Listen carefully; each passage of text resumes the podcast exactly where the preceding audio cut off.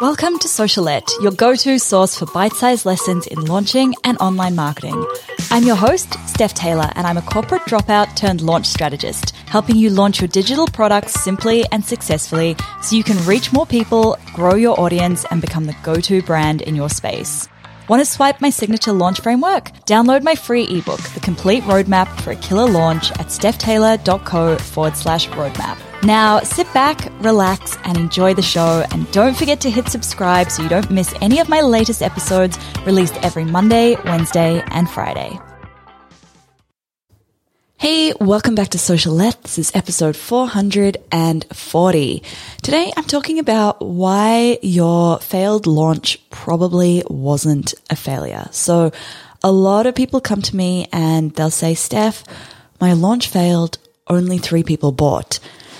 And I get that. It feels like it might be a failure when only three people bought, but that's not how we know whether your launch failed or not.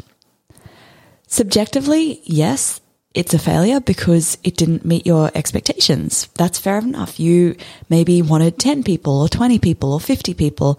So when you only got those three people, that might feel like a little bit of a kick in the gut. But here's the thing, right? What is failure anyway. You know, when we say only three people bought, that doesn't mean anything on its own. Neither does it mean anything when you say, oh, I only made $1,000 in sales. What really, what we're really looking at is the deeper numbers. So we need to look at things like how many people did you have in your audience? How many people did you have on your launch list? What was your cost per lead? What were your earnings per lead? What was your conversion rate? Because here's the thing a small launch can be way more successful than a big launch.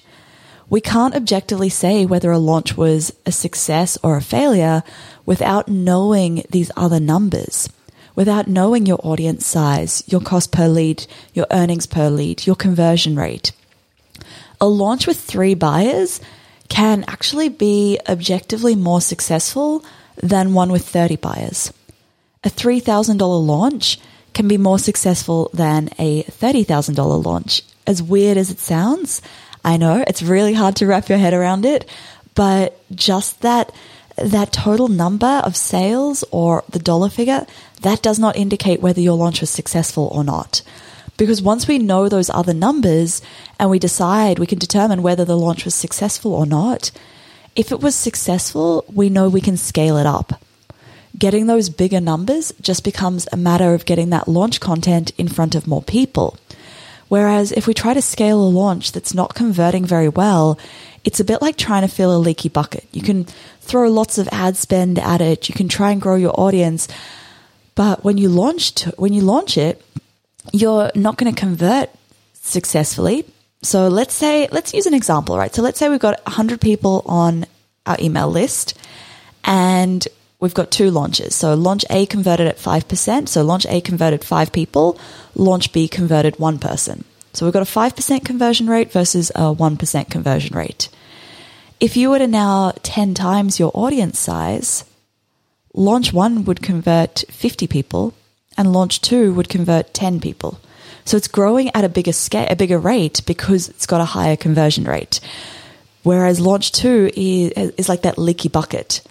Um, and that's the goal with Launch Magic, right? That's what I teach in Launch Magic is I don't care if your launch is small. I care about how well it converts. Small can be fixed easily. Once it's small, then we can go and we can start building your audience with confidence, knowing that the launch will scale up with it. But if the if the launch isn't converting well, well, there's a sign that something in your launch isn't working and it needs to be fixed. Now, I just want to remind you about my first launch of my podcast plan, my A to Z podcast plan. That first launch brought in like $3,000. And then within that first 12 months, it had brought in $750,000. Because even though the first launch was small, I looked at those numbers and I knew that it was profitable and that I could invest in Facebook ads to scale it up and I wouldn't lose money. Right? A lot of people would look at that and be like, oh, $3,000, that's a tiny launch. I don't, I want more than 20 students. And they'd think, well, it failed. That's pointless. Let me go create the next product. They would have left so much money on the table. you know, that's, that's a lot of money I wouldn't have brought into my business if I'd straight away moved on to the next product. So remember, I don't care about how small your launch is. I care about how well it converts. Okay. That is it from me today. In just over a week and a half, just under two weeks, I will be opening doors to Launch Magic again for the second time in 2021 and the last time in 2021. For it will be kicking off at the end of November and with the aim of launching in mid Feb. So if you're thinking about launching in the early 22, 2022, if you're thinking about kicking off the year with a cash flow boosting launch, then this is what you want to be signing up for because it gives you all the, secu- the support, the accountability, and of course, the strategy, the planning, and the execution that you need to make your launch a wildly profitable success, whether it's your very first launch or whether it's your 10th launch. And even if you've launched and failed and you have a tiny audience and all of that, um, I, I will keep you posted on when doors open. But if you're not already on the waitlist, you can jump on that at stephtaylor.co forward slash waitlist. I hope to see you inside Launch Magic when we kick off in a couple of weeks' time. Thanks so much for listening to today's episode. Catch you next time.